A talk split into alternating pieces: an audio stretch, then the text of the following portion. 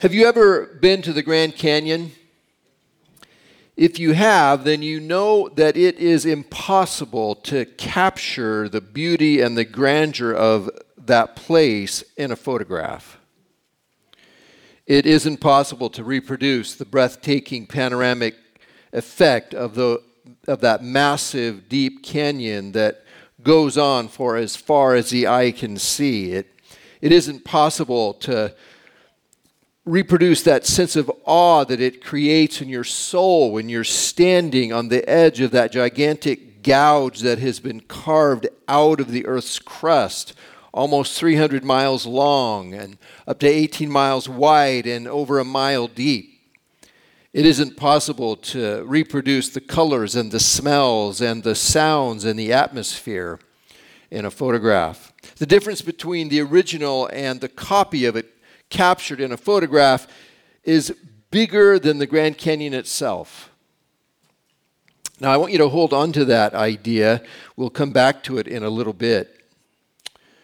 Now, although we have already been making reference to covenants in our study of the letter of Hebrews, covenants are going to be a major focus in the next couple of chapters.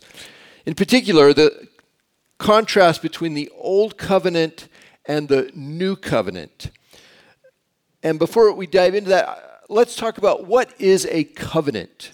In simple terms, a covenant is an agreement between two parties outlining their respective rights and responsibilities.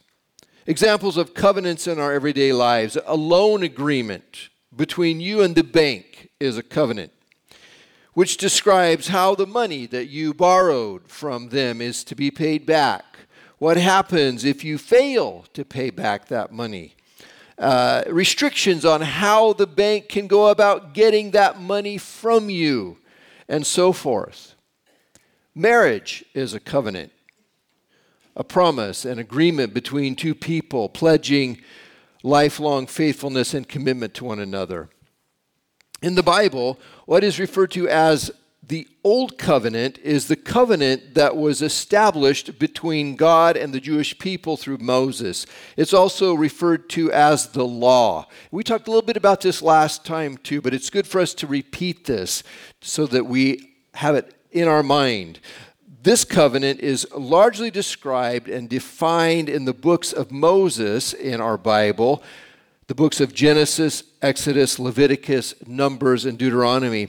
God established this covenant with the people of Israel, and it was through this covenant that the people approached God, uh, carried on their worship of God, constructed their life and relationships with one another, and got their sense of national and personal identity. The covenant was central to all of life for the Israelites. Now, what is referred to as the new covenant is the relationship that we can have with God made possible through Jesus Christ. It is through this covenant that we can now approach God, worship God, construct our lives and relationships with one another as members of His new community called the church, and get our own sense of identity this covenant is central to all of life for the follower of Jesus Christ. In Hebrews chapter 7, the author talked about how Jesus is su- superior as a priest compared to the Levitical priesthood established through Moses. In Hebrews chapter 8, the author continues that discussion and begins comparing the covenants that are associated with Jesus and the the Levitical priesthood. Now, that may not sound very interesting to you on the surface, but don't check out yet. You might find some of this interesting before the day is out. So let's begin in Hebrews 8, verse 1. It says, Now, the main point of what we are saying is this. We do have such a high priest who sat down at the right hand of the throne of the majesty in heaven and who serves in the sanctuary, the true tabernacle set up by the Lord, not by a mere human being. In other words, he's saying, I've talked with you about a lot of stuff having to do with the superiority of the priesthood of Melchizedek, But the thing I want you to really get is this. We really do have a high priest like the one being described in the previous chapter, Hebrews chapter 7, who is literally sitting at the right hand of the throne of holy God in heaven. He is serving at the real tabernacle that God Himself set up rather than in a tent copy pitched by people on earth. Every high priest is appointed to offer both gifts and sacrifices and so it was necessary for this one also to have something to offer. The author has already explained to us in Hebrews 5:1 that it is the duty of the high priest to offer gifts and sacrifices on behalf of the people that he represents before God. As with the high priests of the old covenant, Jesus too offered something on behalf of the people, and what he's offered is much better than what they offered. Well, what is this something that Jesus has offered as our high priest? Himself. Himself is what he's offered. Jesus Christ, the perfect human being, willingly gave his perfect life as the perfect sacrifice for us, which has saved his people, obtaining for them a perfect salvation. Hebrews 7:27 Unlike the other high priests, he does not need to offer sacrifices day after day, first for his own sins and then for the sins of the people. He sacrificed for their sins once for all when he offered himself.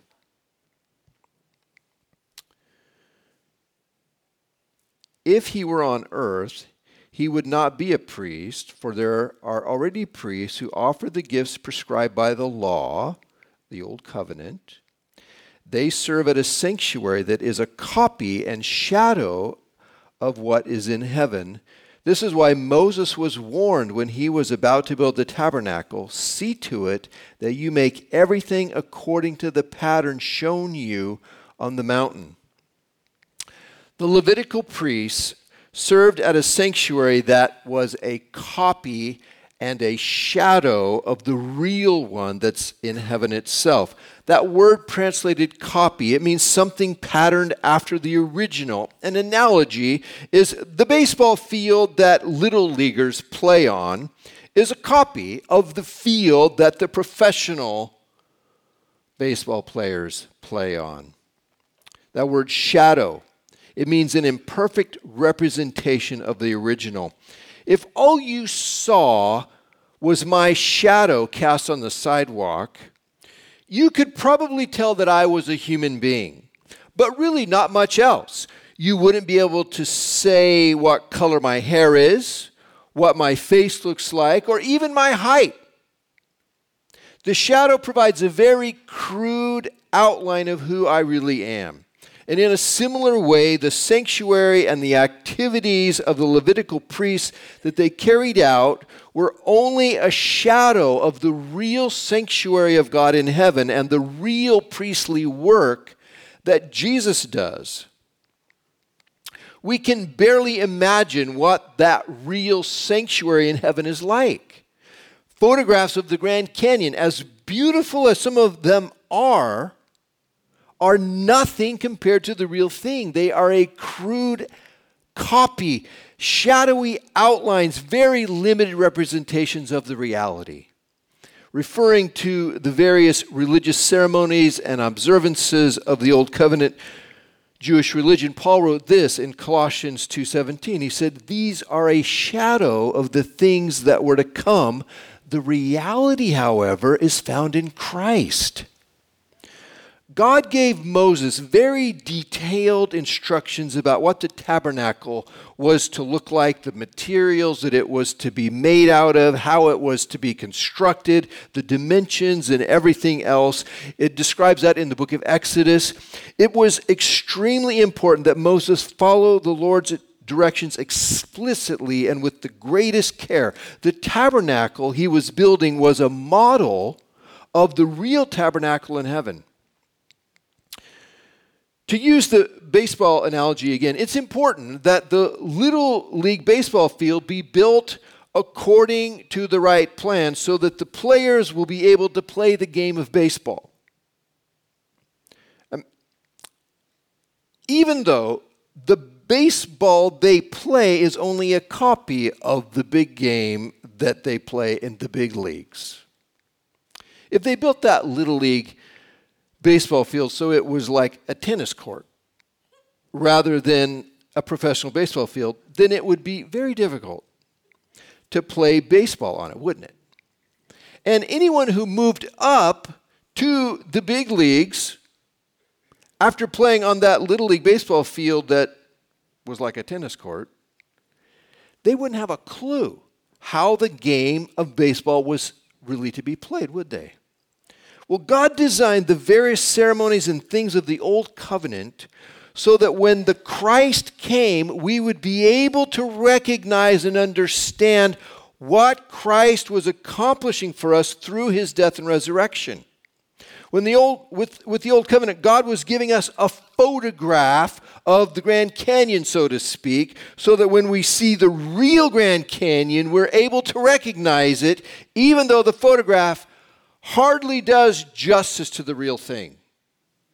And so the Old Covenant was this photograph giving us a picture of what the reality of the real Christ was doing for us in heaven. Verse 6 says, But in fact, the ministry that Jesus has received is as superior to theirs as the covenant of which he is mediator is superior to the old one, since the new covenant is established on better promises.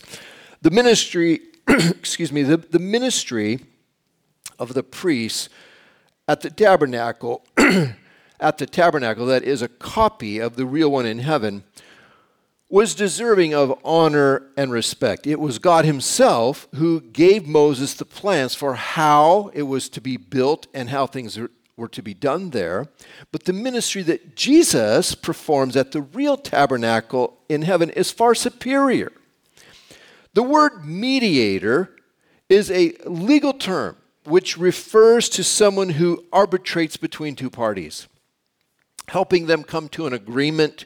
Another term that could be used is go between or middleman. Jesus Christ serves as the perfect mediator between God and humanity. He represents the interests of both parties perfectly. Jesus is intensely jealous, I mean, intensely zealous, I mean, to see that the justice of holy God is satisfied, that God's honor and his holiness and his perfection are preserved. At the same time, Jesus is equally driven to seek our acquittal before the judgment seat of holy God, to obtain forgiveness for our sins, to take our punishment upon himself, to pay our debt to the God of the universe, to free us from the bondage of sin and death. That mysterious nature of the incarnate Christ, it serves to illustrate this idea of him being a mediator in Christ. God and humanity are joined together in this mysterious union Theologians refer to it as the hypostatic union. The Christ is both fully God and fully human, and it's not possible to dissect Christ into this is the God part and this is the human part. He is mysteriously a complete and perfect unity of those two. And as such, he's able to perfectly represent both God and humanity perfectly suited to be mediator between us. So in verse 7 says, For if there had been nothing wrong with that first covenant, no place would have been sought for another. In Hebrews 7, 18 and 19, which we have looked at before, the author referred to the old covenant as weak and useless because it made nothing perfect. Remember, we talked about last time. It was not able to truly save us from our sin and remove the separation that exists between us and God, allowing us to draw near to God, were the words used, and transform our nature to be like Jesus. The old covenant was effective at pointing out and highlighting the huge division that exists between holy God and humanity because of our sin. The ceremonies and rituals that were repeatedly carried out under the old covenant with the various cleansings and sacrifices, the limitations put in place to keep people away from the things declared to be holy, all serve to remind us that there was an unbridgeable gulf between God and us. He is holy and we are not was the message that was repeatedly spoken to us through all of the old covenant stuff. He's holy and we are not. The commandments that were given as part of the old covenant, they're good. The Ten Commandments, for example, which are part of the Old Covenant, represent good and right behavior. The problem didn't reside in the commandments themselves, but in our inability to keep the commandments. That's where the fault lies with the old covenant. This is the fault with all religion that depends solely on human effort. Humans are broken and unable to pull off perfection. The old covenant had no power to truly change a person's life in both the physical and the spiritual realms, affecting both our present and our future, even beyond death.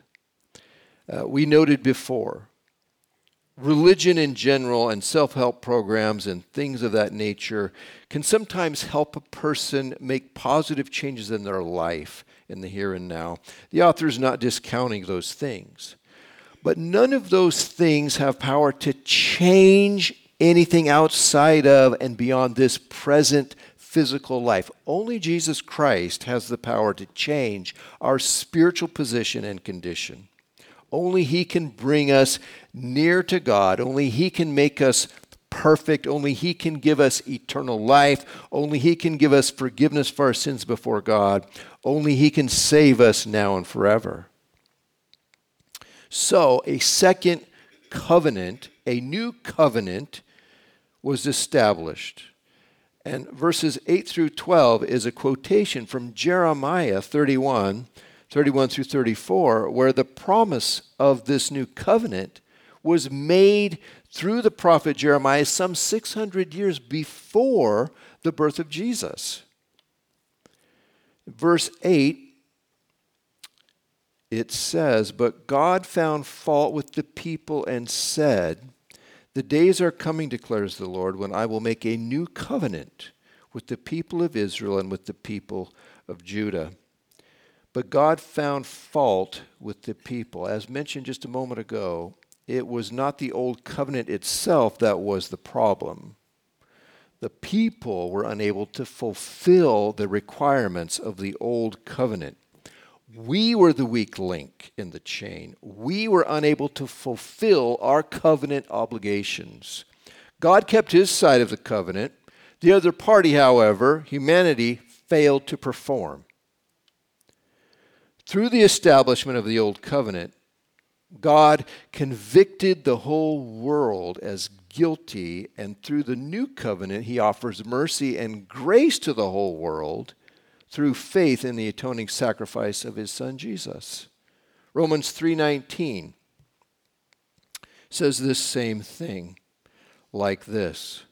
Paul writes, "Now we know that whatever the law, the old covenant says, it says to those who are under the law, so that every mouth may be silenced and the whole world held accountable to God." Therefore, no one will be declared righteous in God's sight by the works of the law. Rather, through the law, we become conscious of, conscious of sin. But now, apart from the law, the righteousness of God has been made known, to which the law and the prophets testify. This righteousness is given through faith in Jesus Christ to all who believe.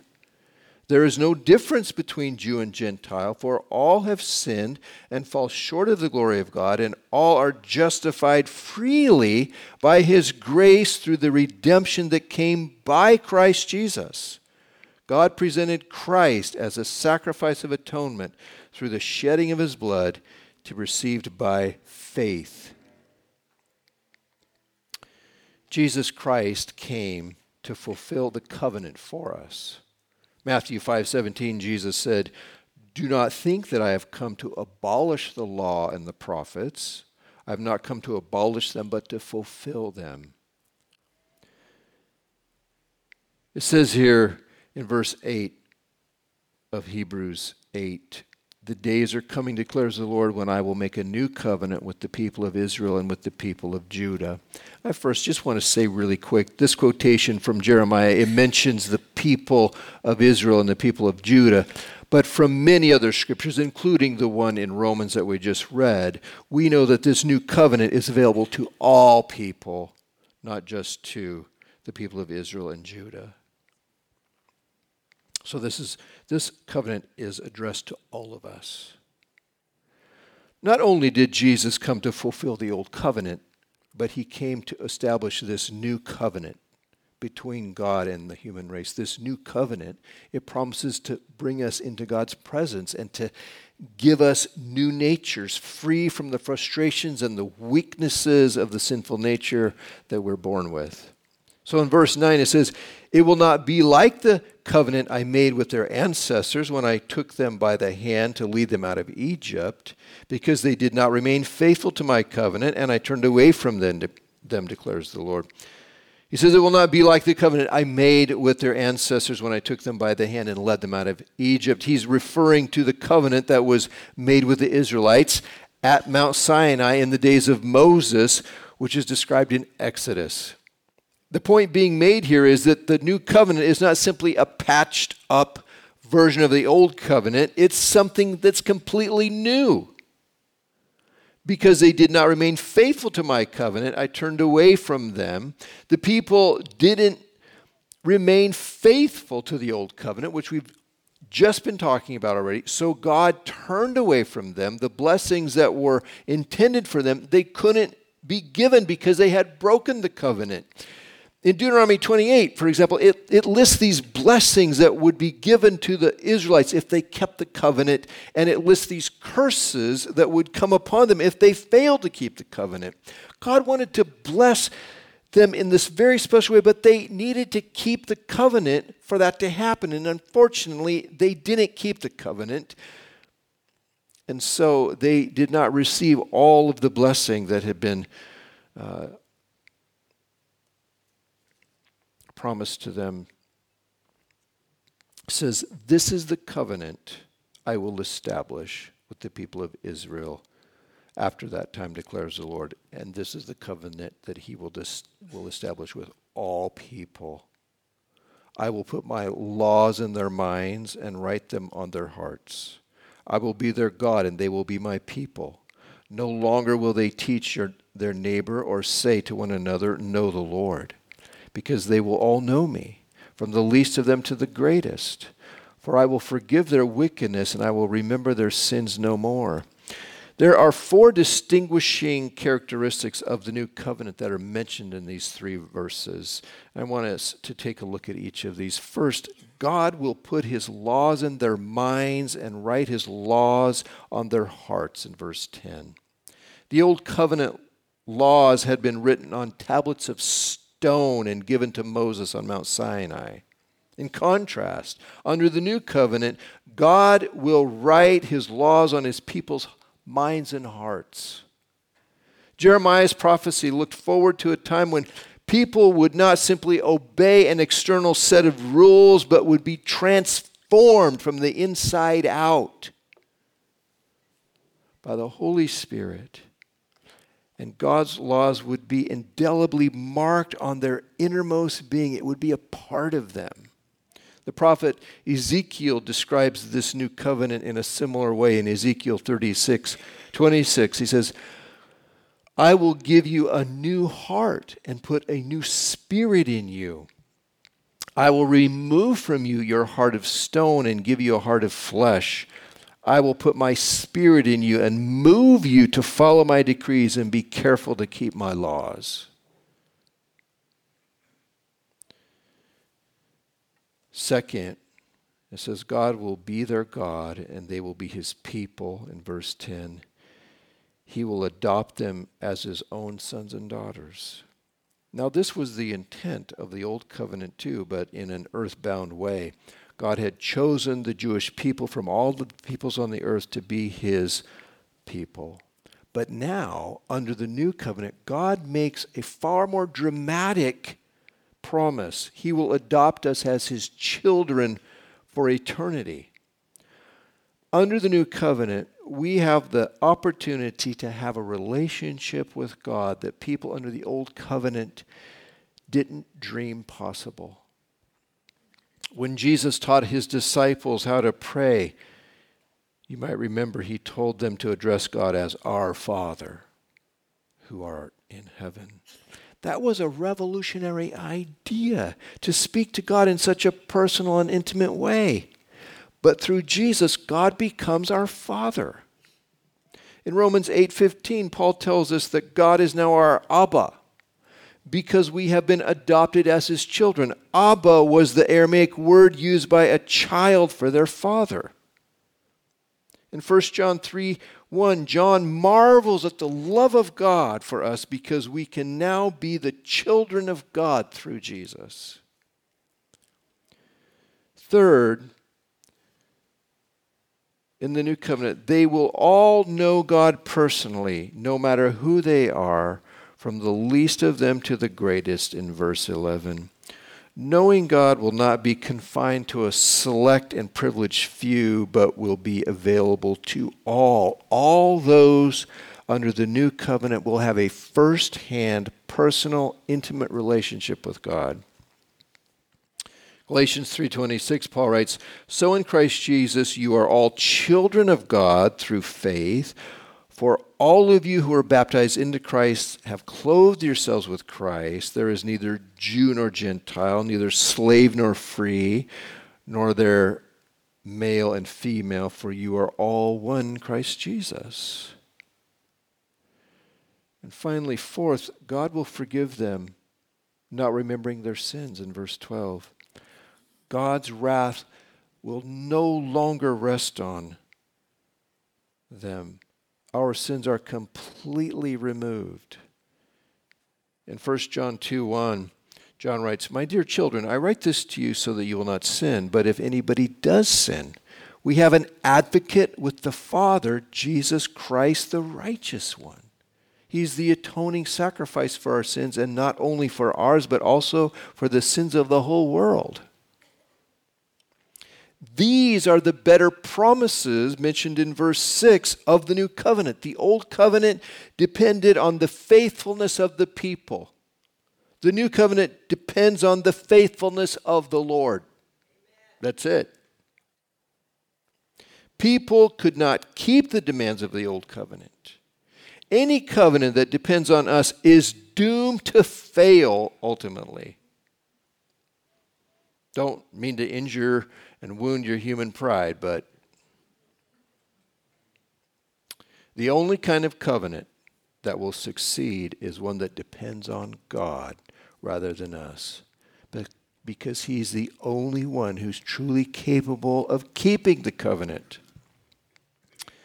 This is what makes the new covenant perfect.